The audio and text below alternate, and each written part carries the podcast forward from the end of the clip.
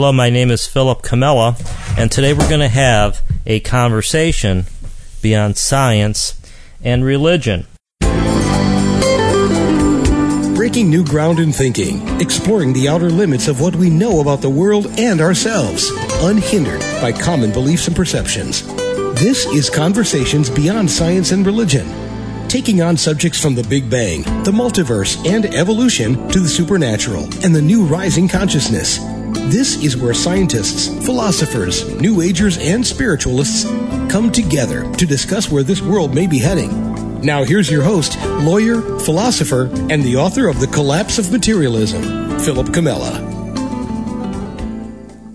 Now, the word evidence is an important concept in both law and science. In law, we think of evidence as facts that support a story. The facts can be witness observations, photographs, documents, emails, statements, admissions, blood samples, tests, or all sorts of other facts. And of course, in law, there's this thing called admissibility, which we won't get into. But the point is, is that law is based upon evidence. You have to have it, evidence to prove your case.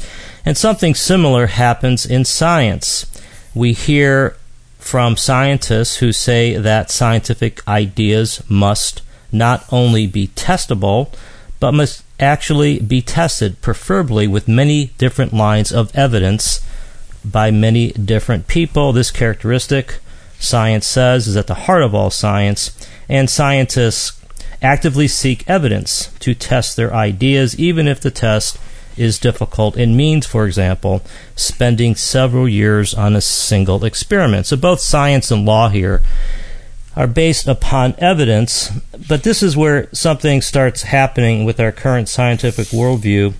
Uh, and this comes from uh, Ernst Mayr, who is the late Harvard biologist, very well known as being probably the leading neo Darwinian out there.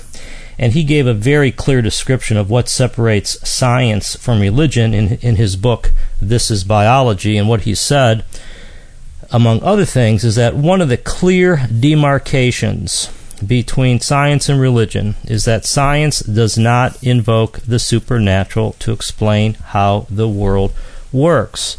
And this, of course, is part of the problem because science, by this definition, has ruled out the supernatural as being a topic of scientific investigation, or put differently, that there is no evidence that the supernatural really exists.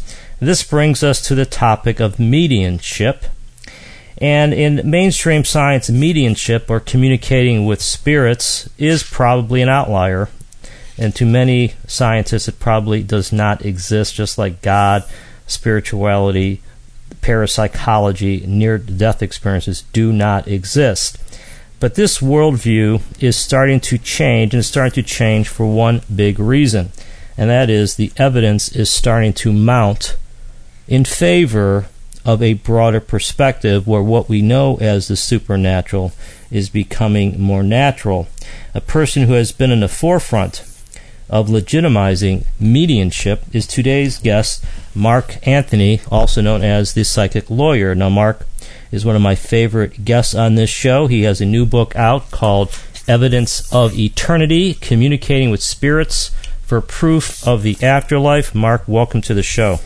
Thank you, Philip. It's always great being back on your show. Yeah, well, I was saying before that we have some things in common. We're both lawyers. You go off on this on a on a uh, your God-given skills as a medium, and I do my own little writing. But I think it's what's what's uh, similar between us is that we're both rooted in this um, idea that you have to have evidence to support things that you believe in, and that's that's either good or bad, perhaps. But I think it's good. And you know, going to law school and practicing law, Mark, you know as well as anybody that unless you have some facts to support a story, your case ain't going nowhere. Eh, that's absolutely true, Philip. And I, I was raised as a Catholic, and I'd even considered going into the clergy and one of the, the mottos and the maxims that they drilled into us, and, and I don't mean that in a negative sense, uh, because faith is a beautiful thing. And for people who have faith, no explanation is necessary. For those who do not, no explanation of God or the afterlife may be possible. But faith is believing and not seeing.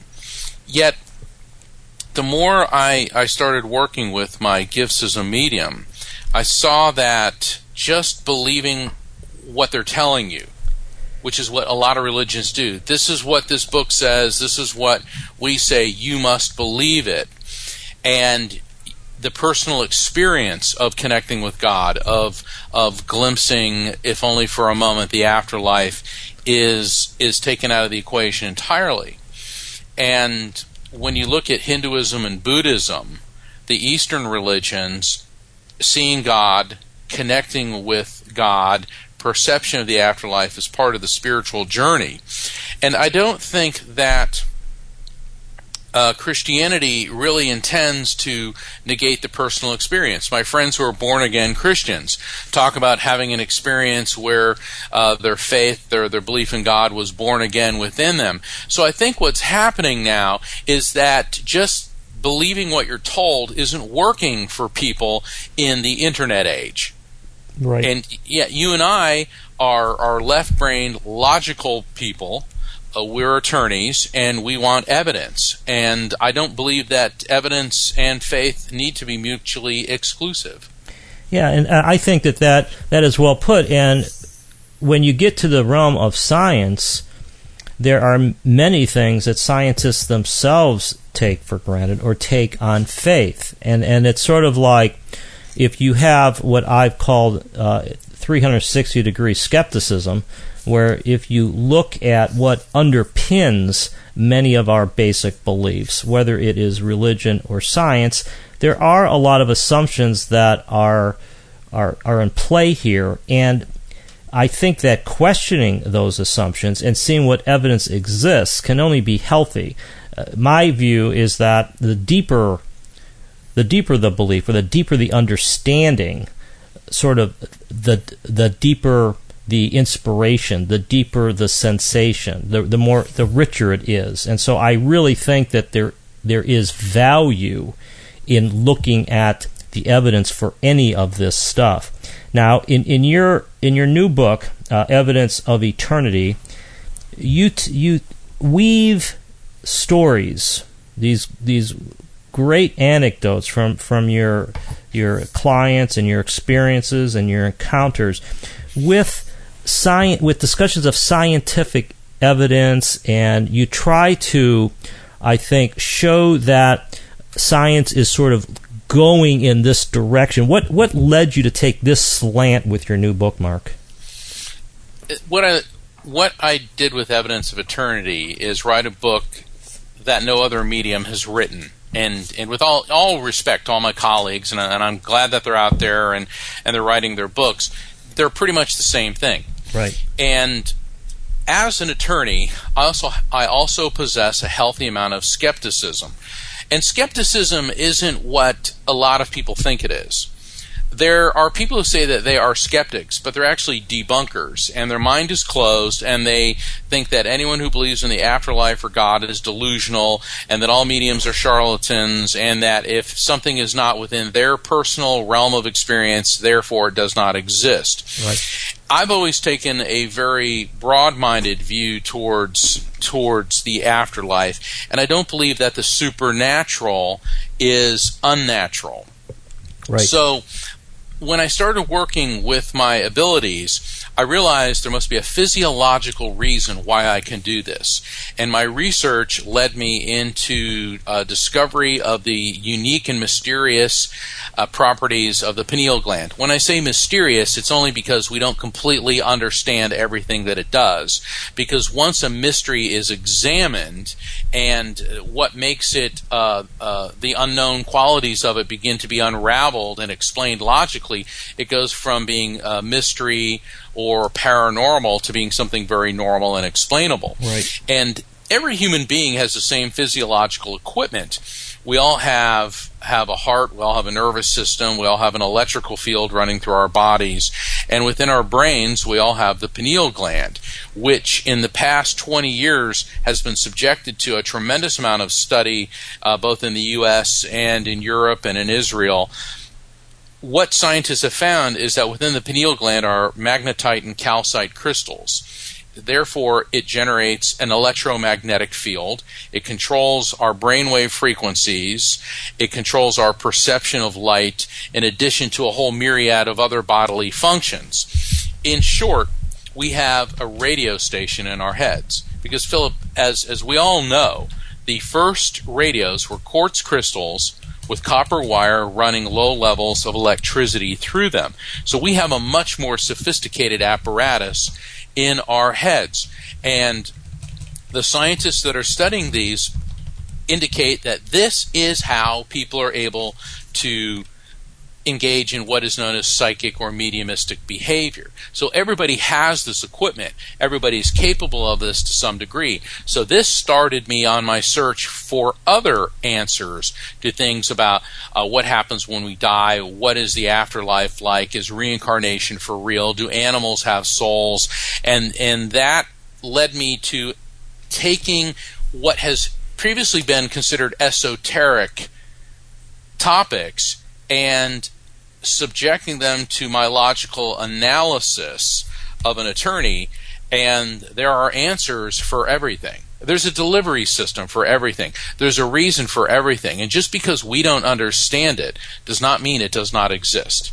Yeah, and I think that the you know, the heart of science is observing facts and coming up with a theory, a story that that explains the facts. And one thing that I think is coming more to the front and center in today's age, as I said at the top of the show, is that near death experiences, such as the Eben Alexander book, Proof of Heaven, uh, parapsychology, and then you have Dean Radin, who is so um, legitimate and so authoritative on the topic. We've got you with mediumship uh, we have phantom limbs. We have so many things uh, out that were considered to be outliers that are that are facts, and so that leads to coming up with a theory that accounts for the facts. And I'm like you, Mark, where I'm not a fan of a theory that that uh, discards facts because they don't fit the theory or they don't fit the model and that is something that needs to change and it's one it's probably the reason why I am doing this show is because it's it's not a valid theory if it doesn't account for the facts now going going into your going into your book a little bit you talk about spiritual situational awareness at the top of your in in the top of your book and yes. that's and that's sort of a a new concept that I had not heard of before, and it might be good to use that as sort of an introduc- introduction to the way you approach this topic, Mark. And, and thank you, Philip. In in my book, I'm introducing new concepts and terminology that nobody else has to describe uh, psychic and mediumistic phenomena.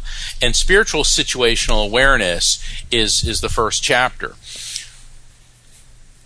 I came up with this concept. I've when I started working with um, a lot of military and police officers who come to me for readings, and my dad was a Navy SEAL. And when I was a kid, he always taught us to be aware you know, before you jump in the ocean, because uh, we live by the ocean, look at the water, see if there's something swimming around. See, you know, he would show us where to look for rocks and things like that. And I remember when I was about 15, I went to the beach and it was a summer day, and everybody was in the water, and I wanted to run in because it was really hot and I was sweating, and I stopped, and I just had a feeling that I needed to look around. All of a sudden, I saw this dorsal fin come up, and behind it was another fin, so I knew it was a shark because they got the front dorsal fin, and then on their rear, on their tail, they have another one, and I could estimate that it was about nine feet long, and it was swimming right by a crowd of people, and then it gently went down under the surface. And so I started telling everyone, everyone, please get out of the water. And they're all staring at me. And I go, everyone. And they're like, why? And all of a sudden it came up again and someone screamed. And it was like that scene in Jaws yeah. when everyone starts yeah. running out of the water. Everybody the knows sharks that. Are yeah. flipping yeah. out. And I'm running down the beach telling everyone, get out, shark, shark. And so it was dr- it drilled into me from a very young age and very glad that it was um, my father taught me you must always be aware of what's going on around you. Well, both my parents were mediums, and my mother um, was incredibly gifted. And they started saying you have to be aware of energy, you have to be aware of spiritual influences around you at any one time. When I started doing readings for military and police, they were always talking about situational awareness. You just don't walk into a crime scene, you just don't jump into a dark alley, you stop, you pay attention attention, you look around, you are aware of what's around you. Well, it's the same not just in our world, but in dealing with the other side, in dealing with the spirit realm. You have to be sensitive and open to the spiritual influences around you. And as I explain in the first chapter, this can save your life. Every soldier, marine, uh, sailor that I've talked to, every police officer has told me that if they did not pay attention to their feelings, their intuition, and their sense of situational awareness, they would be dead. And for those of us, and, and I include all the listeners, when you start opening up and and if you get a feeling that you shouldn't do something or be it feeling don't jump into a situation. You need to go with that because that is developing your sense of spiritual situational awareness. Yeah that's good. This is philip comella. This is conversations beyond science and religion. I'm happy to be speaking with psychic lawyer mark anthony author of the new book evidence of eternity. And when you were writing about that uh, spiritual situation awareness and just talking about it, Mark, the, the image in my mind is sort of like we are sort of creatures in this ocean. And we we are and, and sometimes we think that our little world is all that exists, but we're actually in this and you could call it a field if you want to be more scientific, I guess. But the ocean metaphor is one I like, and you use it yourself in your book uh, in, in part. But is is that really what we're talking about? That that we're really part of a web of of of experience here, and that we sort of have to be aware of the of the context in which we're living. Is that is that what you're driving at here? Uh, I am. Um, in in Evidence of Eternity, each chapter sets forth a concept, and then the subsequent chapters build upon and incorporate that concept. And spiritual situational awareness is the first one. Later in the book, chapter 8 is frequency beacons. And I like the way you said, are we all part of a web? And frequency beacons, whenever you're grieving very heavily, right after the death of a loved one, a lot of people say they feel their the, the spirits of their loved ones around. And I've also um, I've, I've met everyone I know says they'll be driving down the street and all of a sudden they turn on the radio and there's the song that makes them think of their, their loved one who's yeah. passed. Yeah. Or all of a sudden you pick up a, a, a, fragrance, a scent of a deceased loved one, or you maybe catch a glimpse out of your peripheral vision. These are known as frequency beacons. And when you're thinking very, very heavily about a deceased loved one, the way I describe it in the book is think of a three dimensional spider web. And let's take the spider out of it. But with spider webs, if a fly or some other insect hits a spider web, it sends a vibration along the net, along the web to the spider, allowing it to know that there's something there. Now, taking the, the, the spider because you know you know a lot of people think spiders are creepy, but the vibration is the same. We're all energetically interconnected with each other and with um, our loved ones on the other side.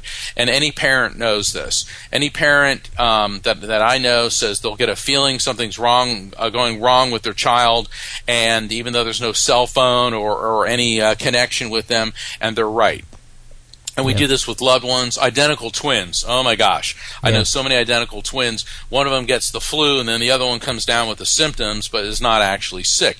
Uh, I've, I've encountered uh, so many people like this. So when we're thinking very heavily about a spirit, we're sending an energetic emission, a vibration, a frequency beacon, if you will, to the spirit. And conversely, they can do the same thing to us. Uh, they can send a, um, uh, an emission to you that prompts you to turn on the radio, and there's the song, you know, that makes you think of that person. And they can also help to plant suggestions and guide you. Now, this is nothing to be spooked about, no pun intended, and, and nothing to be afraid of because this is simply the way it works. They're not here, when I say they, spirits are not here to control us or to frighten us or to do anything negative to us. They're here to guide us. And if we tune them out, then that's our choice. But if you tune in and are aware of these subtle influences, they can be very, very helpful.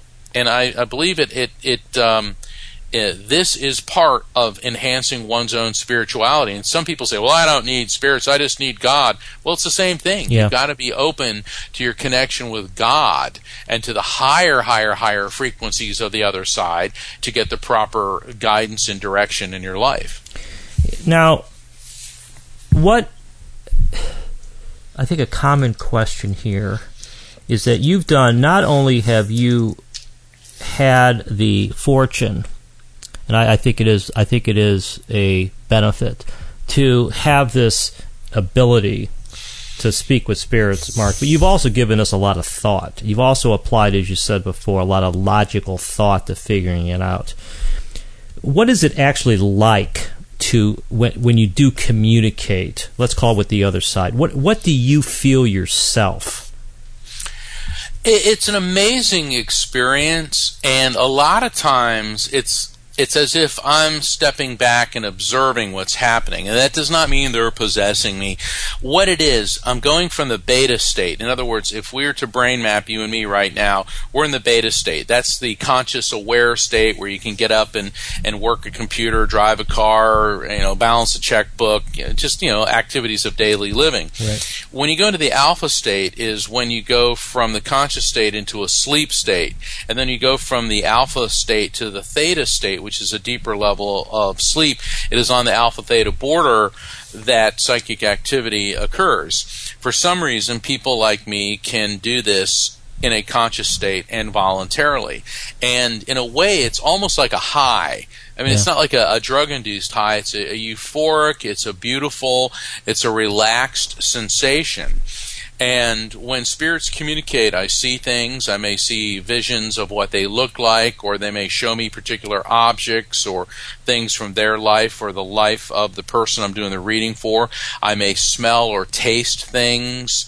I may hear uh, things, maybe complete sentences, names, songs, and I'm going to feel sensations a lot of the sensations that I get are indicative of how the person passed. Uh, you know, I'll feel certain pains in part of my bodies and, and other sensations, and the more the more I have done this, I know. Oh, that means a stroke, or this means a um, cancer, this means you know, some other type of, of ailment or traumatically induced uh, um, um, death, and I'm able to communicate those things. But one of the most amazing things, and I described this in in evidence of eternity is with connecting with with the other side. Um, on several instances a spirit who's in in the higher frequencies of the other side call it heaven if you would like. Call it the light nirvana whatever you would like to refer to that Right. paradise. They will let me feel what it feels like to be them. And and Philip, it is the most incredible sensation. If I could bottle this Yeah. and sell it, I'd put every drug dealer in the world out of business because you don't even feel your body. I feel just for a second like patched into everything everywhere. It's this light, happy, exuberant feeling. But it is so overwhelming physically that it will uh, I can handle it for about 4 or 5 seconds and then I feel just completely drained but it's it's drained in a very good way and my understanding is that it's like being a single wire that is now confronted with all of the electricity that needs to go through Manhattan. Yeah. so I can handle it for like you know it, just briefly, but it is incredible. Um, no pain, no sickness, no sense of a body, and I don't mean that in a negative way. No sense of a body means this just floating interconnectedness. It really is quite amazing, and what spirits have have explained is that we have a finite material world limited existence in other words we have a body Right. and we come into the, this life to experience uh, material world things and it really is a privilege to be in this world but when we revert back to our eternal uh, spiritual state that all the physical and mental pain ailments aggravations um, um, everything that weights us down grief and the material world is is no longer there. They're aware of these things, but they don't experience them, and it is just amazing. What one thing that comes across uh, from from that is the way uh, that in just listening to your um, description, it, it it supports Buddhism and s- some other Eastern thinking where the purpose of life is to release yourself from the material realm. And uh, last week's guest, I had Simran, and we talked about this a little bit. It's really not so much releasing from the material world; it's sort of releasing from the attachment to the material world.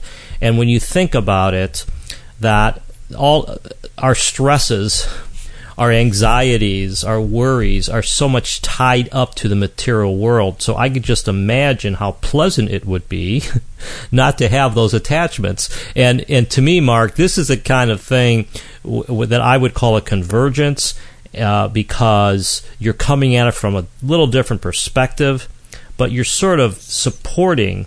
Uh, you know, a thousand or two thousand years later, some of these classic spiritual uh, traditions that talk about releasing ourselves fr- from the material world. That is really what nirvana is. Uh, it's it's the it's it's letting go of the attachments uh, to It, it, physical it, world. it is, and it's fascinating because I'm on my logical, evidence based uh, mission to understand the other side, and yet I'm coming up with the same conclusions that Buddha and Jesus Yeah. and Krishna Yeah. were were trying to teach people because in Christianity, you know, when Jesus was was working with his disciples and saying, "Give up your attachments and your material, uh, you know, connections and follow me," and when he uh, found and connected with his Christ consciousness after going into the desert for forty days and forty nights, and Buddha undergoing a similar experience, going into the wilderness for forty nine days and forty nine nights, and if you think about it, it's it's um, desire, desire, desire. Um, I want this. I have to have this, and it's the eternal struggle, or, or maybe let's call it the material world struggle between the ego and the spirit. And the ego is, I don't have enough. I need more. I'm not good enough. Um, I can't do this. The ego's always there, tempting you with the promise of something you already possess. I'm not good looking enough. I'm not young enough. I'm not rich enough. I'm not thin enough. I'm not smart enough. I'm not talented enough. I know so many people that I've come across and they say, well, I can't do that because I'm not good enough. Well, I'm too old. It's like, well, you know, well, Winston Churchill got elected Prime Minister of, of England when he was 65 years old. Yeah. Okay? And when you look at people that were, were older and then they started painting and creating all these incredible things, or people say, well, I'm not good looking enough. Well, there's a lot of actors and movie stars that really aren't good looking, but they're great character actors, and we love them because they bring a humanity to the character. So the ego is always there saying, You're not good enough. You can't do this. You need it. And I need more, more, more. If I get more money, I'll be happy. If I get this person to fall in love with me, I'll be happy. If I live in this big house, I'll, and so on and so forth. And so spirituality is recognizing that, well, you know, hey, it's nice to have money and a place to live. But your happiness is not contingent upon the collection of material goods because they cannot love you and they never will. And that is the point of, of Buddhist and Christian and and uh, Hindu and is you know Muslim spirituality. In other words, all the great teachers were talking about the same thing. but somewhere along the way, you know, people took detours. Yeah, well, it, yeah, exactly. We we tend to um, have an us against them attitude uh, sometimes in religion, where the, all the religious leaders are saying exactly the opposite. When when you talk about uh, communicating with the other dimension, I, I, and I like to have you put that in your own words in terms of uh, whether you're calling it a dimension or another place, but when when you're when you're doing this, have have you felt that over time, Mark, you're coming to a, a, a better understanding of what exactly you're doing? I mean, have have you is this something that that you feel is a learning experience for you in your in in in what this other side is really about? It's constantly a learning experience. Yeah. It's evolving and growing, and my ability to communicate uh, and uh, with the other side, which I call interdimensional communication. Right. Uh, I wrote a chapter instead of calling what I do mediumship it is interdimensional communication because we are in the material world dimension and the other side is another dimension. And this isn't some woohoo idea. If you look at quantum physics and string theory uh, practitioners in the realm of physics and dark matter theorists, for the past century, there are theories in the realm of physics that there is not just a universe, but there are multiverses. There are uh, a whole plethora of different dimensions and frequencies. People say, "Oh, well, that sounds ridiculous," and I don't know. You know, how can you believe that? And well, I don't. I haven't experienced, so I don't know. But when you look at the dark matter theorists, they're they're telling us that over ninety percent of the universe or the multiverses are not. Per, we can't perceive them even with our technology. So if ninety percent of existence is beyond our ability to perceive, then we're only able to experience such a small part. All right, now let's take that theory out of it and let's just look at the electromagnetic spectrum. What can we see with our eyes? We can see visible light. However, we can't see X rays, gamma rays, microwaves, radio waves. Um, there are a whole vast array of waves and energy patterns that our science is aware of, and we've developed the technology to perceive those, but with our own human eyes, what we can see is a very, very, very limited portion of the electromagnetic spectrum. So just because we can't perceive the other 99.9% of what's out there doesn't mean it doesn't exist. It's just that we haven't evolved technologically speaking to that. So, as a medium, what I've found is that uh, the way they, they, they, meaning spirits, communicate with me, it evolves, it grows, it changes. Sometimes I, I perceive things in a certain way and then a more advanced understanding of that. And I don't claim to have all the answers, but I do have some insights that are leading me to more questions and more questions. In in my first book, Never Letting Go, um, there's an old Muslim saying that Allah in other words, God has all the answers, provided one knows the questions. Yeah. And and I've always liked that because the more you find answers, the more questions then emerge. And you know that as well as I do as an attorney. Right. And what's the golden rule when you have somebody on the witness stand? Don't ask a question you don't already know the answer to. Right. right. And uh, there was that that old case, and I think it was um, um, from from the 19th century where this guy was accused of biting off this other man's nose, and it happened in the dark. And and the, the attorney said, "Well, you did not see him bite off his nose, did you?" And the witness said, "No, I did not." Well, then how do you know that he did? Well, I saw him spit his nose out. Okay, yeah. so yeah, yeah. talk That's about good. one of those moments yeah. in court where like, uh oh, yeah. and and quite frankly, there's no recovering from that. But the fact of the matter is, questions lead to more questions, and in that situation, unfortunately, the the, uh, the person asked the wrong question. He should have just stopped right there. Yeah, well, yeah, knowing knowing how to ask the question is is is so important. This is Philip Comella. This is Conversations Beyond Science and Religion. I'm speaking with Mark Anthony, the psychic lawyer and author of the new book Evidence of Eternity, and we're talking about some of the the practical sides of interdimensional communication. And one thing that I would I would say about where science is is with the the multi dimensions. And I do think that there is sort of a merging going on here between the science perspective and what I call and what I'll call the the spiritual perspective. And one of the differences, Mark, in my mind, is that the dimensions and the universes of science are out out there. They're they're still separated from us. They're out in the universe somewhere.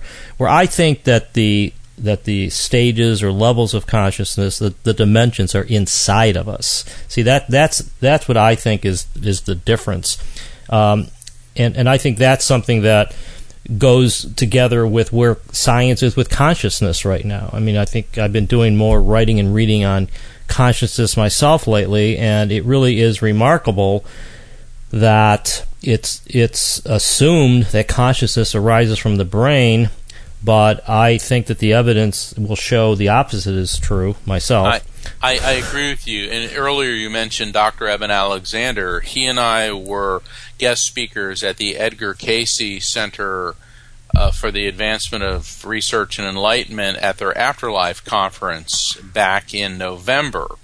And it was really great sitting down and talking to him uh, on a one-on-one. We spent about about an hour and a half, two hours, just you know talking about all things metaphysical, and he was explaining that you know he comes under a lot of fire like I do from from the debunkers and and uh, his fellow neurosurgeons who say that oh well you know um, we can do things to the brain to artificially induce a spiritual experience so your experience has no meaning.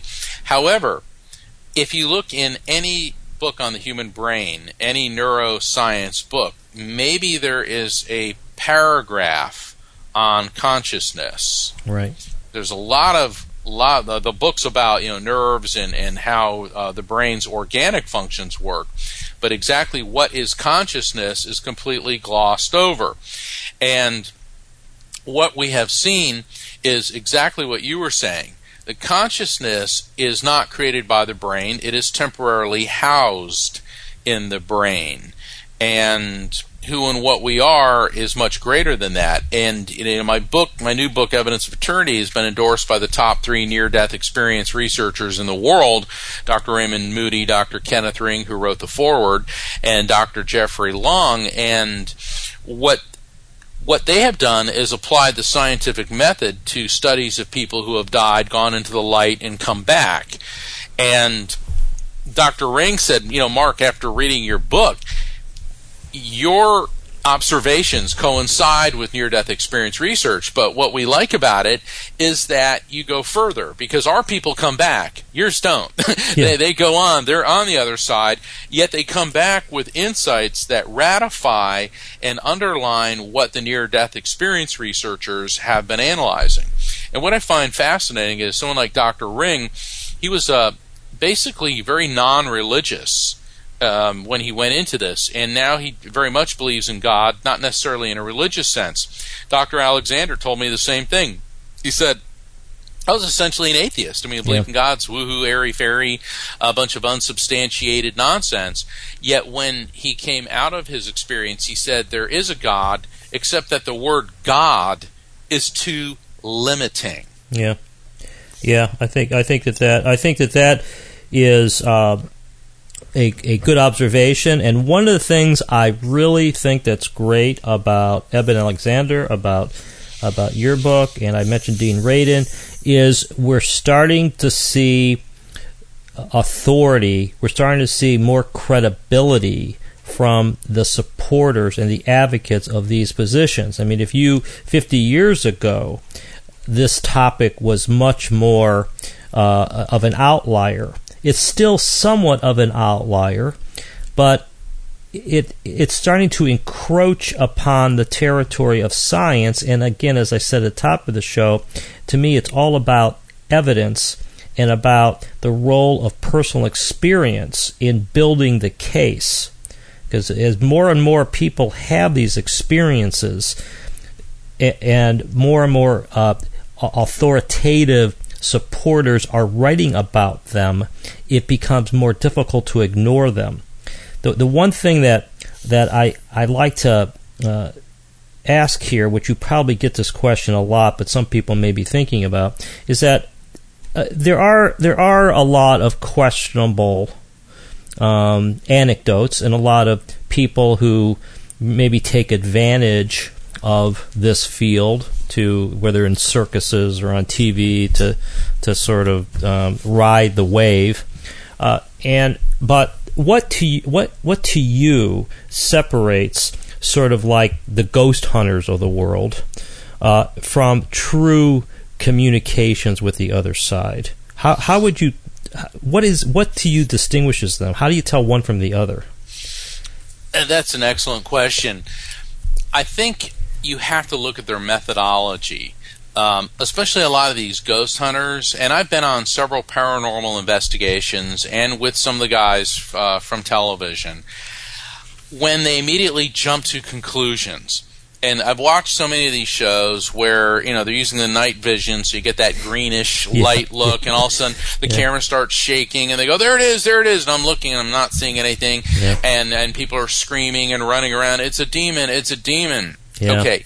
Immediately, you're making assumptions. You're leaping into the arms of, you know, a perceived Satan in an archetypical hell, and and uh, making all these assumptions for which there's no evidence. Right.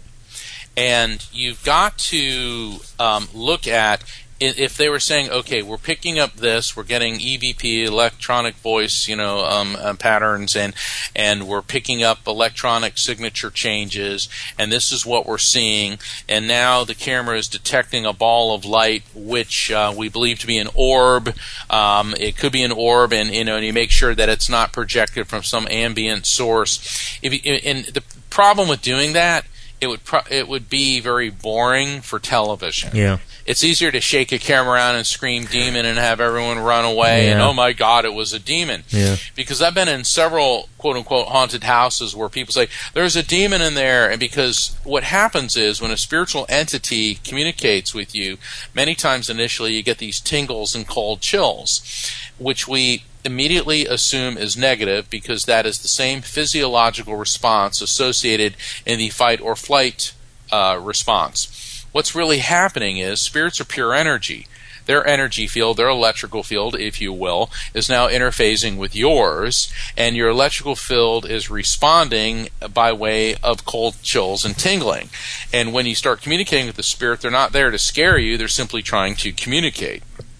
So when people start jumping uh, to conclusions and sensationalizing things, then I think that that undermines their, their credibility.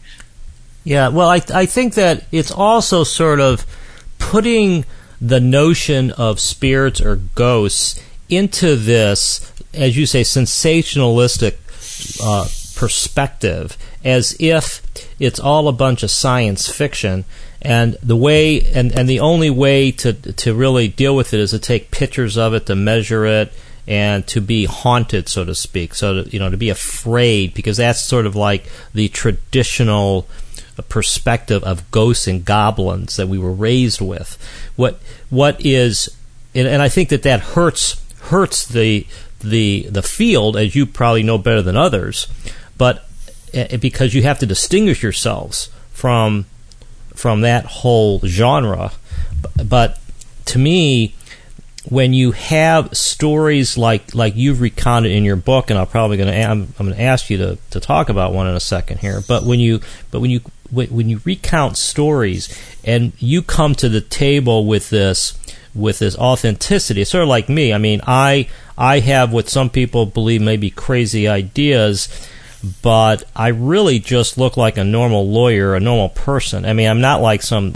I don't run around in, in the in the forest with, with, with white coats and you know and beads and everything. I mean, there's there's a there's a down to earthedness here that really helps the cause. And Mark, I think that's one thing that you know that that you really bring to the table.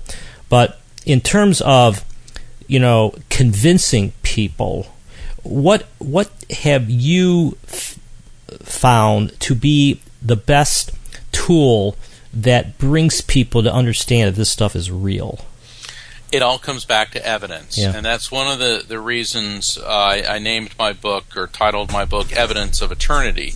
Because in evidential mediumship, in an interdimensional communication session, you have to bring forth facts and information which can be objectively verified.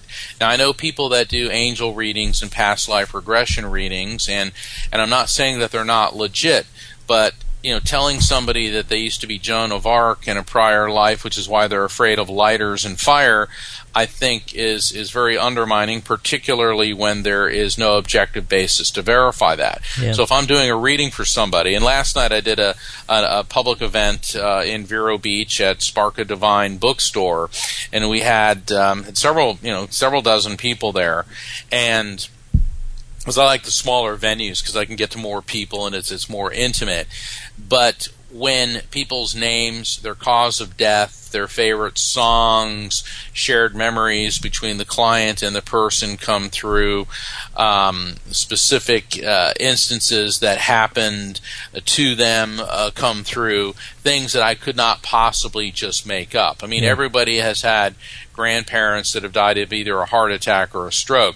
But if you start saying what they look like, what their favorite song was, what their dog looked like, and what their dog's name was, and you know something they did with you on a particular day, and and uh, maybe even the date that they died, and and specific things going on with the the client, the recipient's life that that nobody could possibly know, then those are pieces of evidence which can be objectively verified, and that gives credibility to the, the to the experience.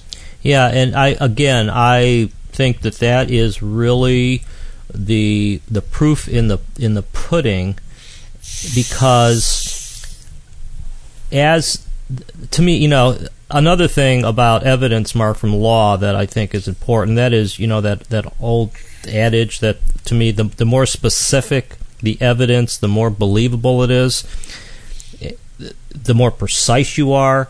And I think that that's, again, one thing that separates you from many others is that your visions, I'll call them, your accounts have detail that somebody just cannot make up. This is Philip Comella. This is Conversations Beyond Science and Religion. I'm speaking with Mark Anthony, a psychic lawyer and author of Evidence of Eternity, communicating with spirits for proof of the afterlife one of the things that I wanted to cover here towards the end is that as you go through your book and your thinking on this, you know, we've already touched upon sort of uh, Christianity and Buddhism and the release from the material world and all that, but it also, it seems to me, has informed you of some other concepts in the spiritual tradition, such as reincarnation.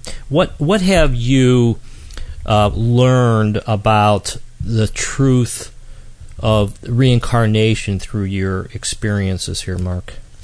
I'm a firm believer in reincarnation, and uh, I was raised as a Catholic, and in current Catholic um, viewpoints and Christian viewpoints, reincarnation is is not even a consideration. Although in the early Christian era, uh, the great um, theologian Origen of Alexandria uh, was a firm believer in reincarnation, and there are passages in the Bible which tend to indicate that reincarnation um, not only existed, but Jesus spoke about it and it's at the root of all the major religions, including the mystical Chasidic sect of Judaism, certainly with Hinduism and Buddhism.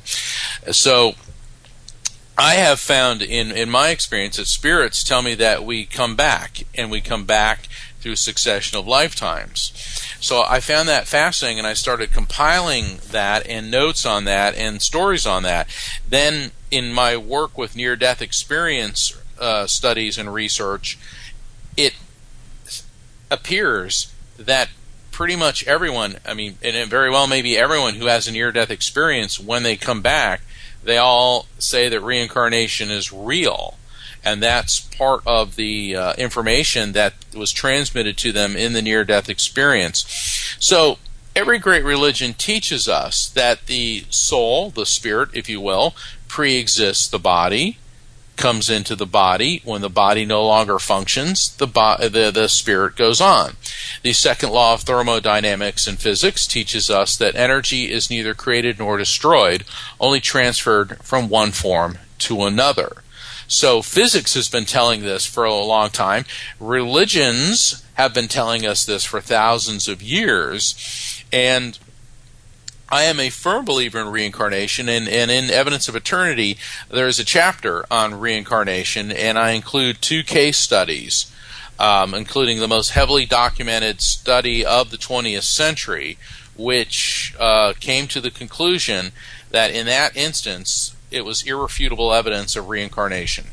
Yeah, and I thought that was a really uh, good story, and I'm not sure how one does refute that one, and it sort of says it's it's like finding an exploding nova in the heavens, or measuring dark matter, measuring dark energy, or or the general relativity. It is a it's a fact of our world, and I think that is an, an exciting thing.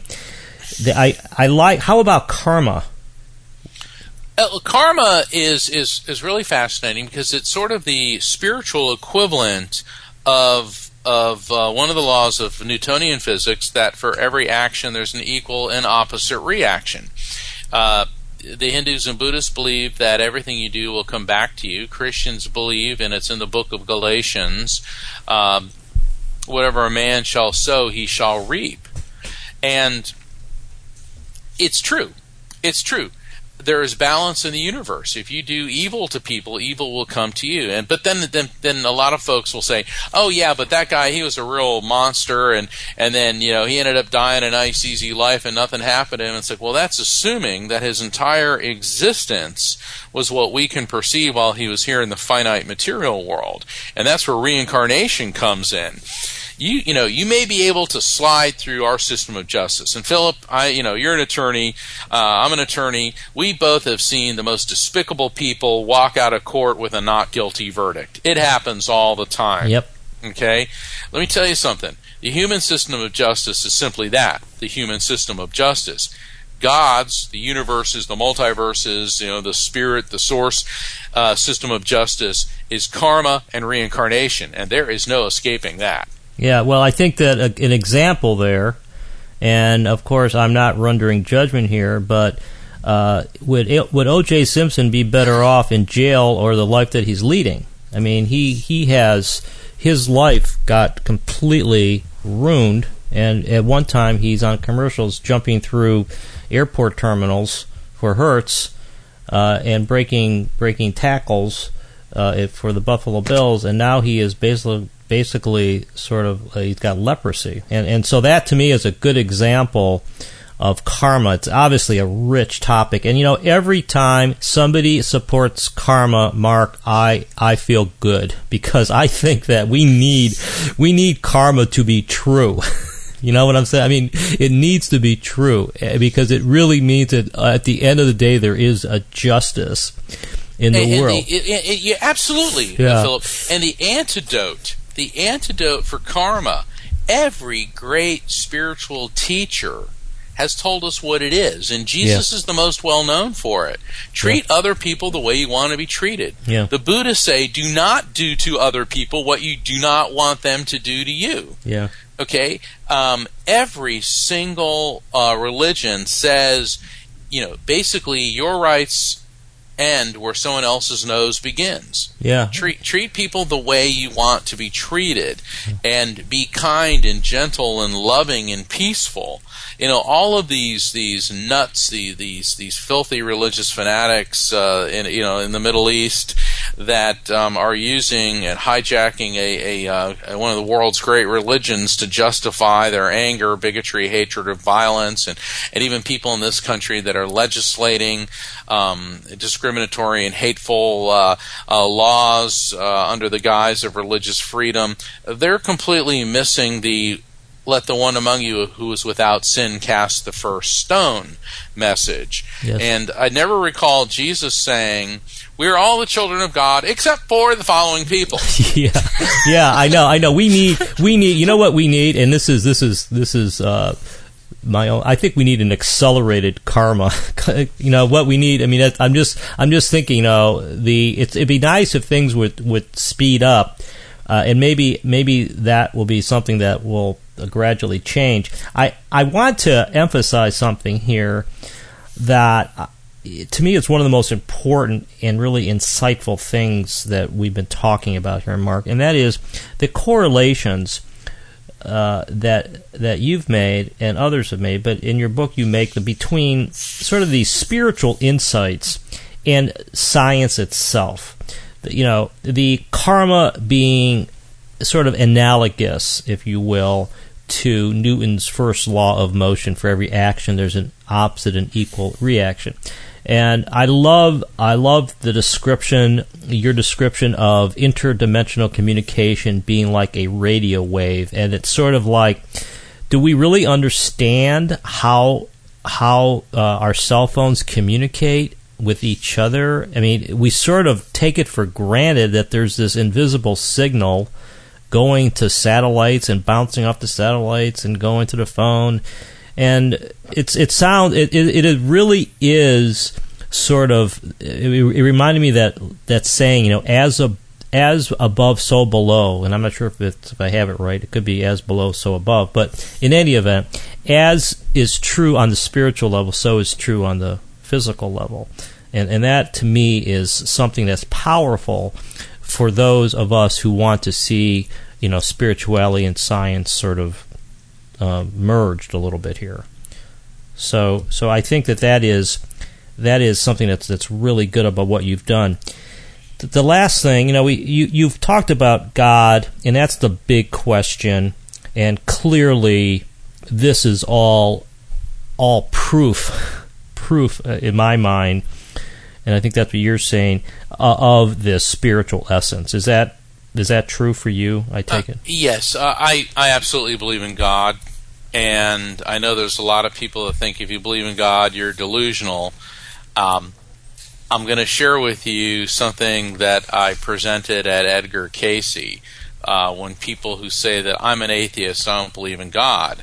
And so atheism is premised on the belief that in the beginning there was nothing. Right. And then nothing happened to nothing, and for no reason, nothing suddenly exploded, creating everything. And then pieces of everything started colliding with each other, turning into self replicating organic material that eventually turned into dinosaurs. Right. So right. I have a real hard time um, uh, trying to understand how people can believe that that there is no God. And what happens is the the debunkers and the atheist crowd they bring up a valid point, and I don't oftentimes give them any credibility.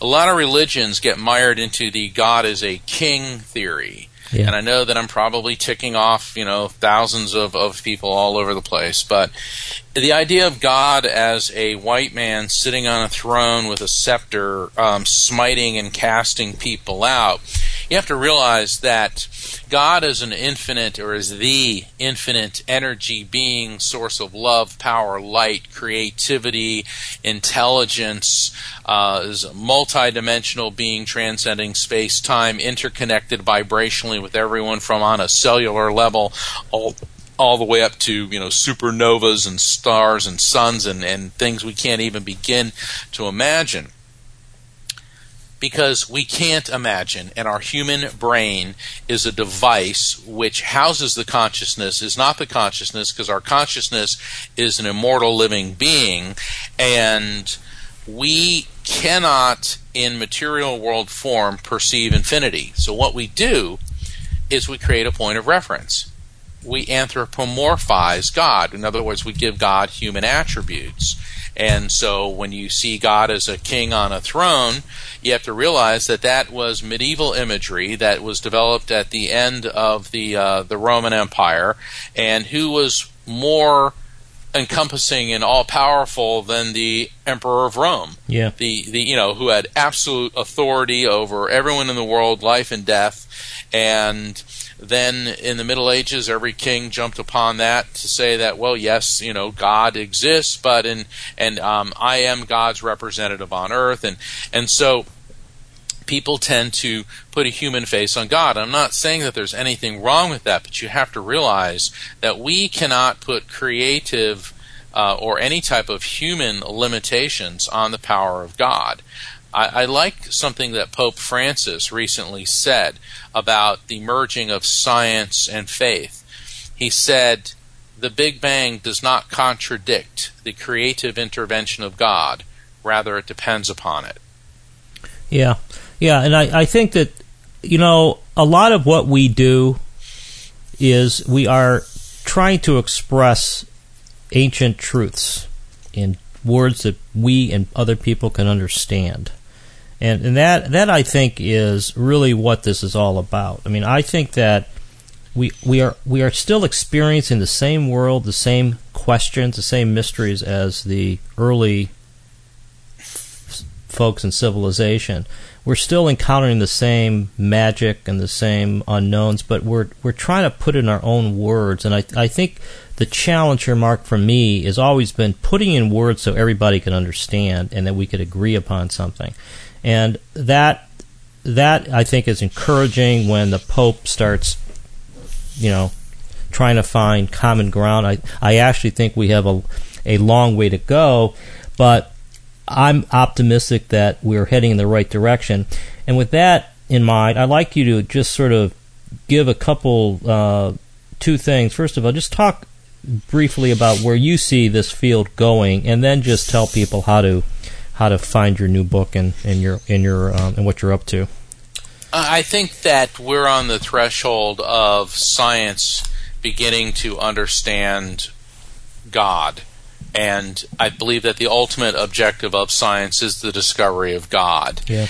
When you have someone as advanced as Thomas Edison almost 100 years ago believing that he could create a device sensitive enough to communicate with spirits, when you have people with that type of intellect yeah. uh, believing this, uh, for people who want to find out more about my book and about how to book a uh, private session with me, either in person or on the phone, please go to evidenceofeternity.com. It's the same as the title of my book, evidenceofeternity.com.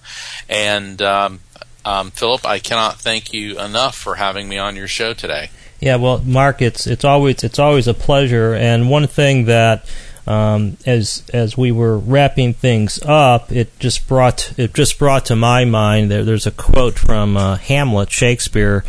Uh, the quote is, "There are more things in heaven and earth, in earth, Horatio, that are dreamt of in your philosophy." And that that particular quote to me sort of is a commentary on the modern materialistic scientific worldview, and that, and, and put in different words, that there's more to life more to the world than the current scientific theories are letting them letting us believe. And I think things like um, near-death experiences, interdimensional communication, as Mark uh, Anthony talks about so well in his book Evidence of Eternity, are just two signs that the field of what we know as science is opening up. And I think we could we will only be better off as science uh, incorporates these facts and this evidence into its theories. This is Philip Comella. This is Conversations Beyond Science and Religion. We'll, we'll see you next week when I'll have Sonata Pantini on the phone talking about her new book, The Transcendent Mind. We'll see you next week. Thanks for listening. You've been listening to Conversations Beyond Science and Religion, hosted by Philip Comella. To find out more about Philip and his book, The Collapse of Materialism, visit thecollapseofmaterialism.com.